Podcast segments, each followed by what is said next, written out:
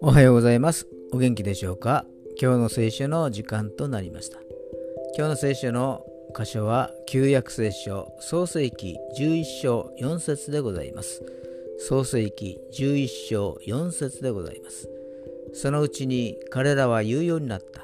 さあ、我々は町を建て、頂が天に届く塔を建て、名を上げよう。我々が全地に散らされるといけないから。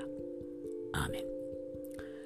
これはバベルの塔の話ですけれども自分たちの力で塔を天まで届かせ神様に取って代わろうとしたのでした神様に対する反逆ですこのような行為に対して神様が喜ばれるはずはありません神様の御手によって混乱が生じ人々は全世界へと散らされたのでした自分の力で事を行うと傲慢になる時がしばしばありますいつも神様に祈りながらことに当たるといいですね。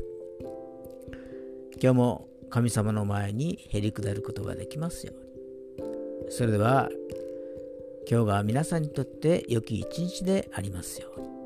よッしーでした。